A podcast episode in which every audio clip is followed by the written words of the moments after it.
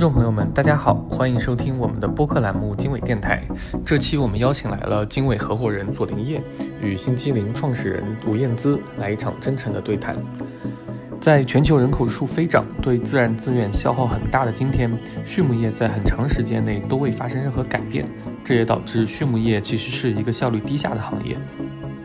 但一场巨大的变革正在酝酿之中，而我们认为，2020年就是这场变革的元年。变革主要来自于替代蛋白，也可以称之为人造肉，是一个改变人类蛋白质供给和生产方式的跨越。如果能够用新的方式来解决人类获取蛋白质的问题，就将是畜牧业从手工作坊式的传统模式进化到工业化的高效变革。那在未来，我们就可以养活更多人口，甚至为星际旅行提供食物基础。当然，替代蛋白是一个全新的领域，经纬在这个领域也是国内最活跃的早期机构，因为我们比较看好替代蛋白的潜在机遇。星期零是替代蛋白领域的新兴品牌，是一家集自主研发、生产包括销售为一体的植物蛋白品牌。我们所俗称的人造肉主要有两种技术路线，一种呢是细胞肉，这种方式更加的科幻，现在的成本也很高，还比较难商业化。另一种呢是植物肉，这种技术相对更成熟。其实它是以大豆为主要原料，去提取出分离蛋白，经过加热、挤压、冷却、定型等等步骤，然后制造出具有真肉结构的一种纤维状的蛋白，然后再去运用分子感官技术去破解风味物质之间的相互作用，最后形成色香味与真肉媲美的人造肉。植物肉产品呢，具有高蛋白、零胆固醇、低脂、高膳食纤维。零抗生素，营养元素比较丰富的特点，其中这个零胆固醇是非常非常重要的一个核心特色，它就不用去牺牲环境，然后也不用牺牲任何动物的生命，就能为消费者带来健康和美味兼得的优质蛋白质食材。植物肉在海外的市场教育主要是通过核心的一些连锁快餐品牌去推广实现的，那在国内也类似，快餐巨头德克士。在去年的十月份，就在全国两千六百家门店同时上线了新麒麟的植物肉产品，然后未来也会有很多中餐的连锁品牌去尝试这一点。那这个就预示着植物肉不仅仅是停留在一线城市的餐桌，其实在全国大部分城市，甚至一些边远地区，其实也都可以吃到新麒麟的植物肉产品。所以在这期节目里面，两位会聊到很多的干货。下面我们直接开始吧。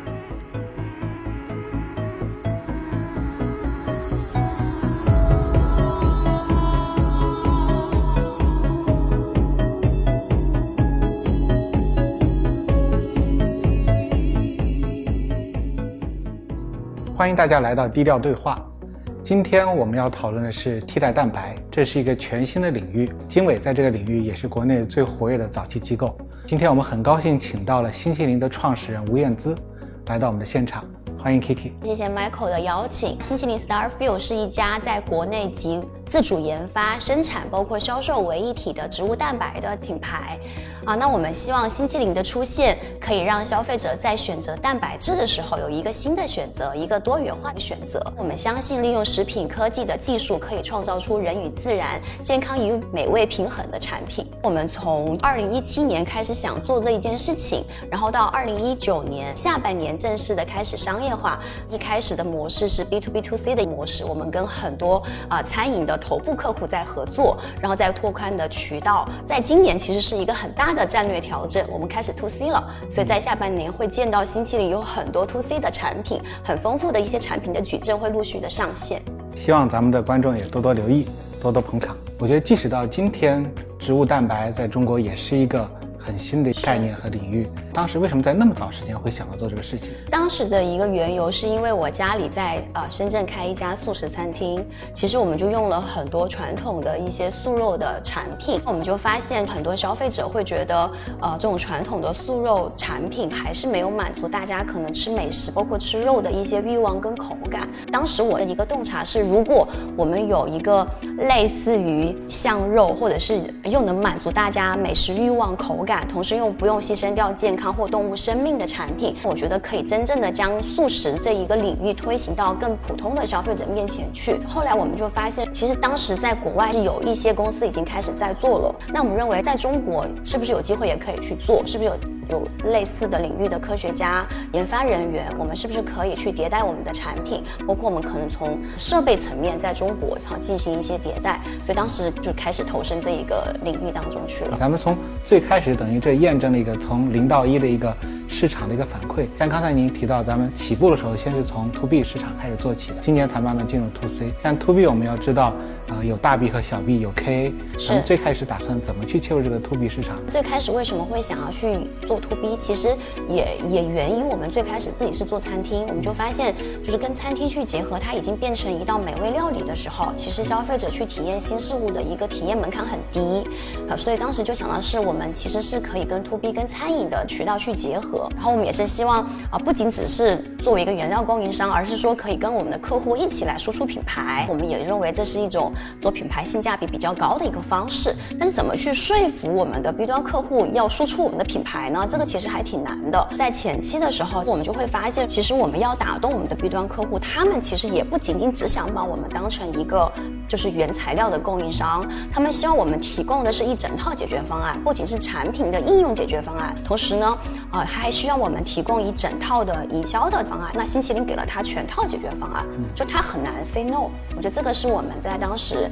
啊自己给自己树立起来的一个壁垒吧。我们会告诉他怎么卖，怎么卖得好，卖给哪群人。然后菜品该怎么做，SOP 是什么，我们都会给到他们。所以其实啊，前期在这一块我们下了蛮多功夫的，所以也是我们在当初能快速去撬开一些大的 B 的一种方式吧。这些大 B 本身的竞争也很激烈，他们也需要有新的一些理念、新的一些产品矩阵来新一代的消费者。没错，因为推一个新品不是那么简单，不是只是把它变成一道菜而已的，它也是要符合一些时下流行的一些主题，所以他们在这一块其实是有痛点的。那我们作为第三方，能帮他去解决这个痛点，然后同时在基于啊共创的营销主题下面，然后去研发产品，所以这个是我们的一种做法吧。但是要服务好这些 KA。交付也是很大的一个挑战，是是尤其对咱们这么小的一个创业公司，是这里头肯定有很多辛酸的历史。其实我们借由每一次跟大的客户合作，来倒逼我们，就是每个板块变得更强。所以在这个中途肯定是经历了很多的磨难。然后我记得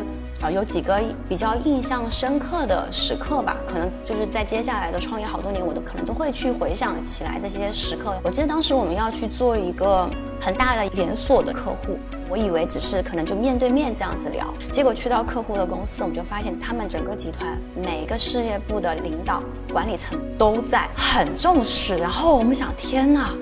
幸好我们带了电脑，然后有一个品牌手册，我自己就非常真诚的去讲我们为什么想做这件事情，然后一步一步是怎么过来的。他们当时其实也见了一些国外的。植物代码的公司，然后他们就会发现，在问问题的时候，呃，我们不仅是在品牌这个层面，然后我们有很就是清晰的想法，包括初心这一板块，他们很受感动。另外，在整个研发专业的一个层面，问的所有的问题都能答上。当下他们其实会觉得，呃，我们虽然可能还在一个很早期的团队，但这个团队真的非常足够努力，真的很想把这件事情拿下，所以他们给了我们一个机会。所以在那个时候开始，可能就是借由他们体系的一些专业的一些要求，然后我们在供应链这个层面不断的去磨，不断的去打造，然后在产品的研发层面，我们当时基本上研发人员就驻扎在他们公司了，一周五天都在不停的调配方、调产品，调到他们满意为止。然后他们就会发现，是他们近十几年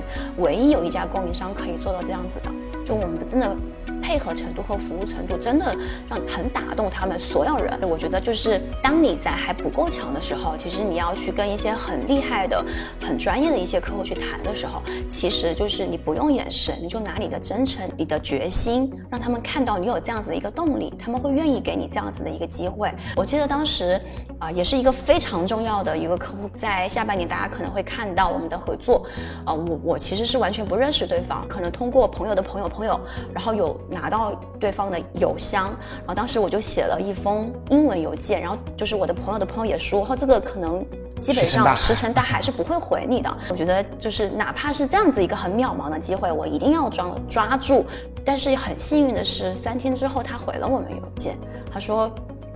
嗯，我们可以评估一下你们。那这个机会是非常难得的，可能是我们未来一两年当中唯一的一个机会，我们一定要很好的把握住。所以当时我们做了很多的准备，基本上所有的主力人员都在开发这个菜品。然后另外就是在整个营销的层面，让他看到我们是一个很有活力、很有创意的一个团队，是为他们去赋能的，也做了一个很全套的一个方案。在现场，大家就是看完我们所有的整套的营销方案的准备和整个菜品，我们大概做了二十几道菜，并且都是在很好的时。时间控制范围，体验是很好的，大家就对我们团队感到很有信心，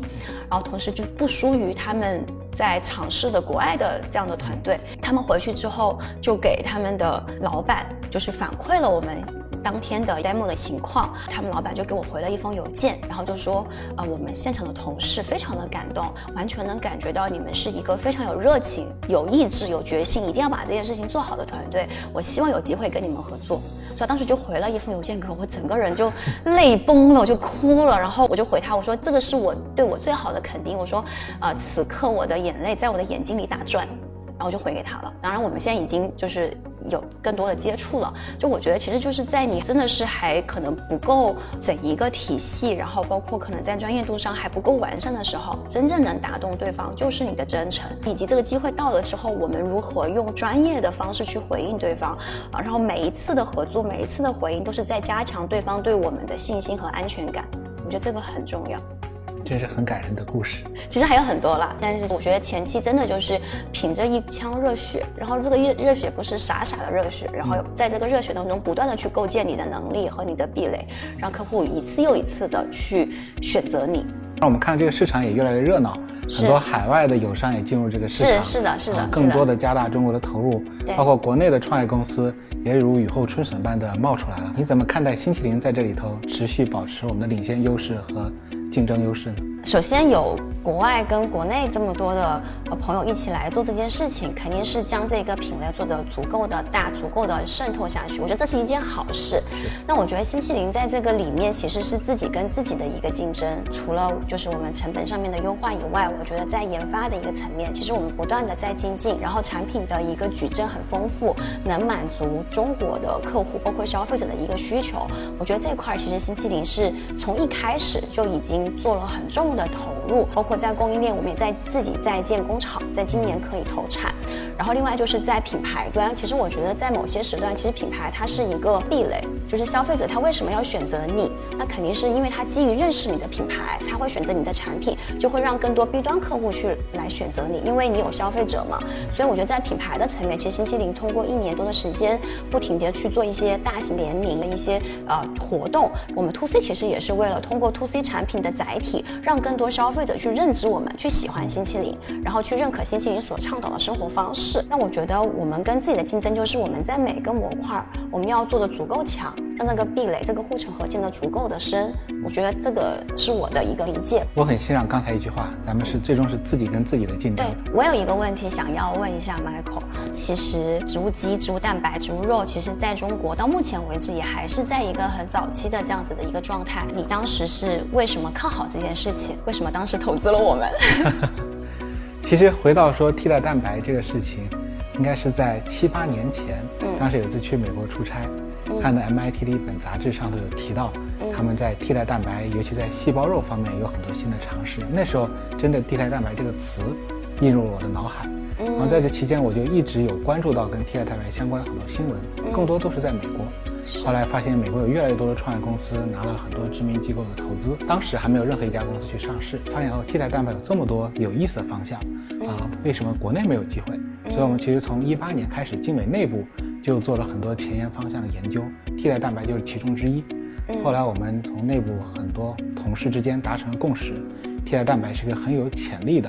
啊，当下现在还不明朗，但未来是一个确定性的大方向。是啊，所以从一八年到一九年，我们一直在寻找中国的好的复合型的团队。嗯，一方面是对这个事情有很强的初心和坚很坚韧的意志，因为这涉及到消费者的教育，可能是一个很长期的一个过程。啊，到底市场的爆发周期也是很难预期的。另外一方面，有很强的产品研发能力。嗯啊，这方面，因为是一个全新的产品，和原来的素肉完全是不是一个呃量级的东西。是啊，另外还有很重要一点，最终这毕竟是个食品工业，必须要有很强的供应链的能力。嗯啊，所以当时介绍新麒麟团队之后，发现，哎，Kiki 对素食已经是很坚定的一个拥堵者，而且团队本身在具备这方面的复合性的能力。嗯所以我们很快的一拍即合，变成了新麒麟的第一个机构投资者，也很有幸能够变成新麒麟的最早的支持者。谢谢 Michael，就有你们的坚定的支持，我们其实后来才敢做那么多的一些可能就市场的验证，还包括团队不断的人才的引进的机会。